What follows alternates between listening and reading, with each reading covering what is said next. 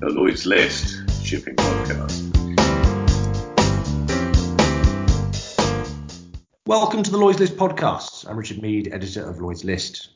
LNG may not be the silver bullet to enable shipping to meet greenhouse gas reduction targets, but there is a groundswell of opinion within the industry that the likes of dual fuel engines and LNG marine fuel could certainly get us some way there.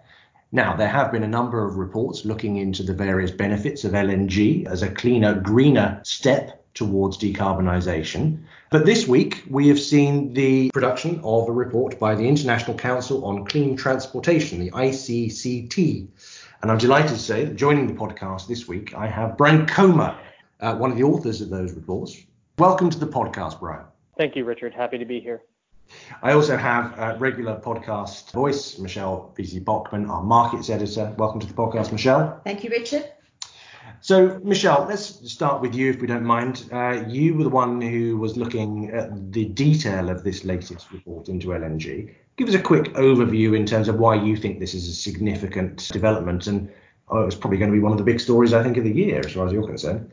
Well, what piqued my attention here was the fact that um, we've been subjected to many studies now that say that um, LNG is going to provide a 20% reduction in greenhouse gas emissions as a fuel.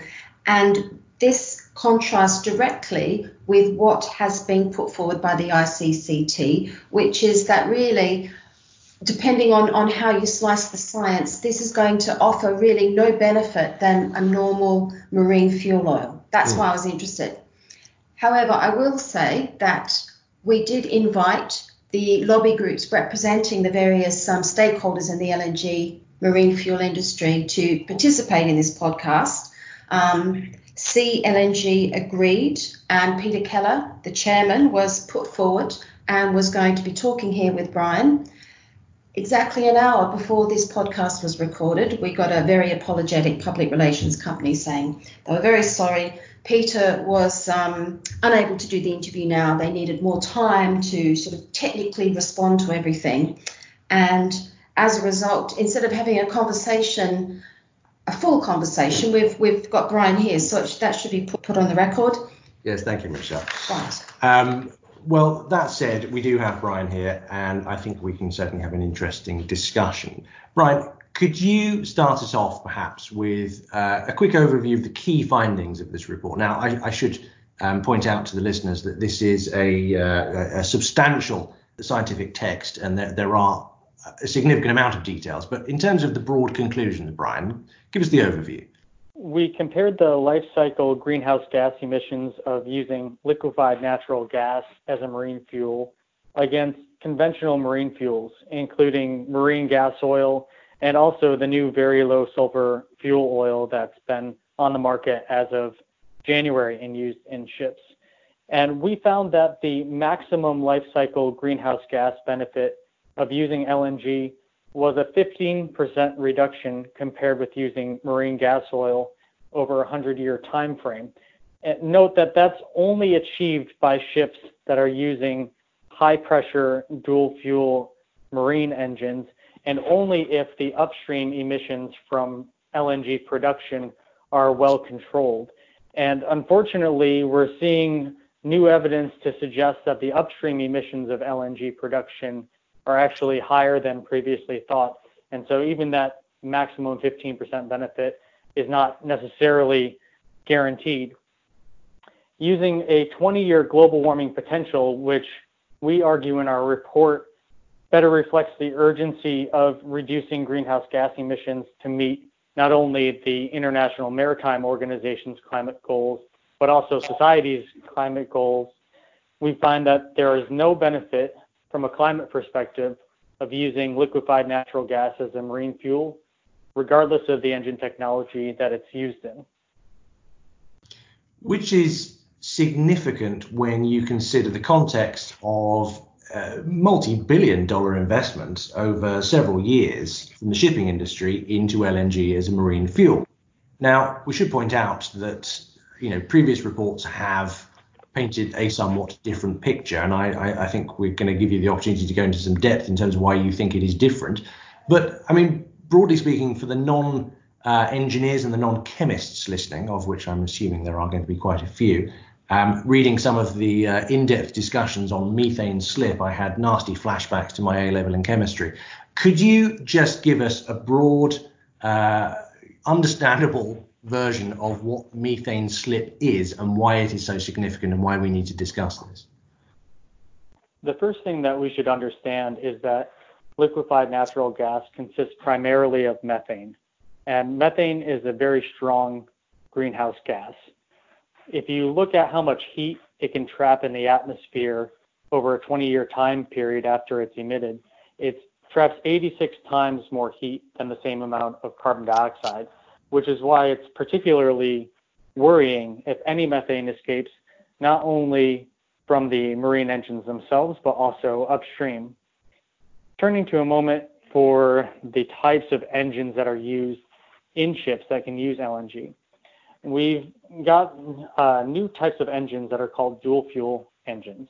They're designed to be able to operate on liquefied natural gas, but they can also operate on conventional fuels, including marine gas oil, the cleanest um, petroleum based fuel that we have available for ships today. When the engines are using liquefied natural gas as its fuel source, not all of the methane that's injected into the cylinders is combusted. And when there's unburned methane in the cylinder, uh, it will escape through the exhaust. And that's what we call methane slip.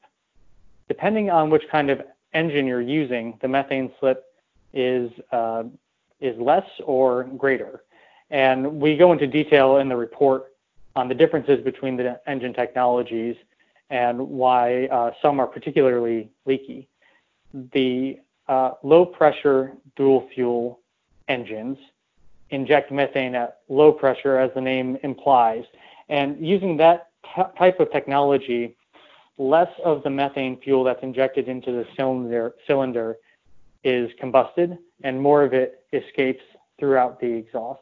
Mm. And um, so that's why it's particularly um, problematic here because those low pressure injection engines, especially the uh, uh, four stroke variety, are the most popular LNG engine on the market today and are particularly popular with the new LNG fueled cruise ships that are being uh, built today. And this is key because uh, you know it's not often we go into the uh, intricate details of uh, high pressure versus low pressure engine technology on this podcast, but it is significant because I was talking to uh, one of the larger ship owners that has invested in dual fuel technology, uh, as you say, Eastern Pacific Shipping, based out in Singapore. I put it to them this morning when I was talking to them about their investment um, that you know this this this could be a serious problem. Now their response is that they have invested uh, a huge amount of time and, and, and money and due diligence into uh, getting the right choices. And to be clear, they are saying that high pressure engines do come in at about 15 to 20 percent uh, of a premium in terms of uh, what you're spending on that. But the result is that you don't get the methane slip in the in the significant uh, way that you are describing in this report. So not all engines are equal, but what you're saying is that the low pressure engines, the one that is you know that are you know routinely being used in, in cruise ships like Carnival, um, these are the ones that are going to be problematic. Can you give us some idea of the sort of um, scale and the ratio between these high pressure engines that are going to be more efficient and, and the low pressure ones that you think are going to be significantly problematic when it comes to the issues of methane slip? Certainly. We have about 750 LNG powered ships on the on the water today, and that's up from uh, just a little over 350 as of 2012. So we've seen about a doubling over the last several years. Of those 750 ships, about uh, 300 of them are using the leakiest engine technology, which is the low pressure dual fuel four stroke engines. And another 50 are using a different kind of low pressure injection technology, which is the two stroke version. Uh, it's still extremely leaky, uh, but not quite as leaky as the four-stroke variety. And the high-pressure dual-fuel injection engines, which, as you mentioned, have the lowest amount of methane slip, um, but still some, which is important mm-hmm. to note, are used in uh, about 90 ships today, including liquefied natural gas carriers, uh, but also in container ships. Okay. Now, I have a question, just taking things back to, to a, a wider level, Brian, and that is you've looked at the other studies in putting together your own. How can you account for such vastly different conclusions that have been drawn? We have one, one study um, being cited as resulting in a, a 20% reduction in greenhouse gas emissions, and here you're saying is that the likelihood is that the the, the emissions compared to other marine fuels are, are comparable? There are a number of parameters that are important to get right when you're drawing conclusions about the climate impacts of using LNG as a marine fuel. Uh, it relates from everything down to how efficient you assume the engines are, how much methane is escaping upstream, how much methane is slipping from the engines. But one of the most important differences between studies and their the conclusions, especially that are drawn amongst them, including that um, produced by ThinkStep and our own study, is which global warming potential are, is the study going to draw its conclusions about the climate impacts of using the fuel. We reported results using both 100 year global warming potential and 20 year global warming potential. Academic studies um, use 100 year global warming potential as their baseline. This enables a comparison across studies. And in our literature review, where we looked at over 35 different cases on upstream emissions, for example, we compared them against 100 year uh, global warming potential. Uh, but we should also note that there's a 20 year global warming potential, which is more relevant for making decisions on climate policy that will impact the uh, trajectory of future warming and also is more relevant to helping policymakers make decisions that reduce uh, the effects of using high greenhouse gas fuels in the short term, like methane. And so, why do you believe that the IMO should regulate methane, given that it's only really seen as a transitional fuel as we move to um, zero carbon fuels post like 2030 into 2040, 50? As you know, the International Maritime Organization does not yet regulate methane emissions from ships. And why it's important that the IMO start regulating methane is because, as uh, Richard pointed out, we're talking about billion dollar investments in some cases that are designed to last for 20 to 30 years to get a good return on investment. And the decisions that are being made today in an unregulated environment will have implications on how much greenhouse gases are being emitted from the sector. And if uh, the shipping industry does transition to liquefied natural gas starting today. By 2050, we're still going to have liquefied natural gas ships on the water, which is the latest date that the industry should be at zero emissions if we want to avoid the most damaging impacts of climate change and have any chance of meeting the Paris Agreement temperature goals.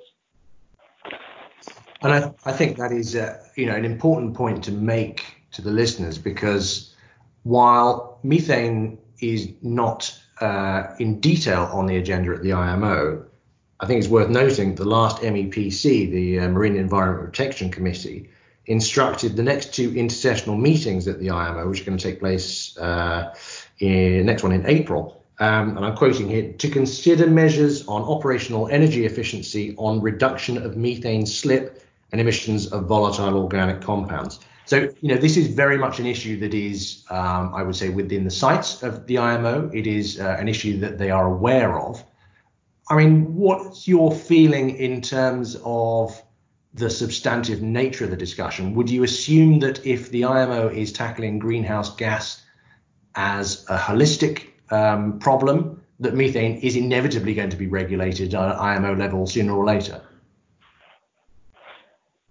Yes, I think that the IMO, by its initial greenhouse gas strategy, has set a clear signal that greenhouse gas emissions, not carbon dioxide, but total greenhouse gas emissions, their vision is to eliminate them as soon as possible this century, and also to do it in a way that's consistent with achieving the Paris Agreement temperature goals.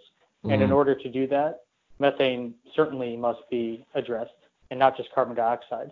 And we should also remember that burning liquefied natural gas still emits a substantial amount of carbon dioxide. So, in no stretch of the imagination should LNG be considered a low carbon or low CO2 fuel. I, th- I think it's, it's a really interesting point because while we are talking about the you know the specifics of methane, the the wider concern within the debate at the IMO right now is um, you know almost this Newtonian law of uh, you know equal and opposite reactions. When you when you address one issue, for example, sulfur, um, you know if, if you're not careful, you uh, create other problems. You know the reality is that scrubbers, in order to meet sulfur reduction, you know, have resulted in some ships burning more fuel in order to you know, supply power to those scrubbers. Uh, you know, when the IMO is setting these uh, goals, they do them in quite an isolated way. Now, I noted in your report that uh, you know, some of the future work you are suggesting is around methane slip as a, a function of engine load, and you make the point that the move towards slow steaming that we have seen as an industry-wide phenomenon, largely in response to fuel price initially, but you know also as a way of reducing CO2, that could actually be exacerbating in some circumstances the um, the production of methane. And you know we, we, we don't often think about it in, in those holistic terms. This is a very important point. Both the ThinkStep study and the ICCT study estimated methane slip emissions from the engines, assuming that they operate according to uh, the engine loads that are outlined in IMO regulations. And those engine load patterns are meant to reflect how ships typically operate. And they assume that ships are operating most of the time using 75% of the uh, installed power of their marine of their marine engines. And depending on the type of ship, uh, ships are operating well away from that optimal load point. And in the case of container ships, especially, uh, they're uh, operating at extremely slow speeds compared to their historical average and compared to what the engines that they have installed are designed to do. And um, if ships are operating uh, off cycle, as we would call it, then um, the actual methane slip emissions from the engines are likely higher than what we uh, estimate in our study. And so uh, operating slower and slow steaming actually has the potential to increase methane emissions beyond what we've estimated here. One question I think uh, that will be posed is okay, if it looks like the evidence is suggesting that investing in liquefied natural gas is not a climate solution and should not be done, then what is the solution, given that we have few fuel options on the uh, table available today? And I would say that if I were a ship owner today, deciding how to invest in a new ship and what type of engine and fuel system to install, that uh, instead of investing in liquefied natural gas, dual fuel engines, and also let's not forget the uh, type of unique fuel tanks that need to be installed on the ship in order to um, contain the LNG for use as the fuel, that I would uh, be purchasing an internal combustion engine, uh, not because um, I, I think that um, continuing to invest in fossil fuels is uh, necessarily the best option for the climate. But in the international shipping industry, until things are regulated and legally binding, then it's very difficult for ship owners to take unilateral action that um, might make it so that they are uh, less competitive and can't survive. And so investing in um, an internal combustion engine at least gives the opportunity for using different kinds of fuels in the future, uh, including um, fuels that are made from renewable sources. Whereas if you invest in the LNG infrastructure, really you've locked yourself in to using methane as a fuel for the life of the of the ship. Uh, LNG is from fossil sources, and the sources available for uh, bio LNG and for synthetic LNG, um, we have serious uh, questions about their availability, their supply, and also their price competitiveness um, compared to other fuels. And so it seems like investing in energy saving technologies for the ship to reduce how much energy the ship uses, uh, including drag reduction technologies like hull air lubrication, uh, installing wind assisted propulsion. Those types of technologies can reduce how much energy is consumed by the ship and how much fuel is being used, and also preparing for the transition to zero emission vessels. So preparing for um, using fuels like ammonia, hydrogen, hydrogen fuel cells, um, and also uh, batteries. We're seeing new evidence that um, batteries for deep sea shipping may not be as far fetched as we once thought. Well, this is a very, very interesting um, podcast for ship owners contemplating investment in LNG technology, I think, and um, one that is going to warrant further debate at the IMO and also outside with all these different studies. Absolutely. And uh, as Michelle has already alluded to, uh, we remain open to uh, any further guests who uh, might wish to come and challenge some of these uh, claims on the podcast. So uh, perhaps we will yet see a response from CONZ. You never know. Let's hope so. We're ready and waiting. Uh, for now, Brian Comer, thank you very much for joining the Lloyd's List podcast. Thank you, Brian. Thank you, Richard. Thank you, Michelle.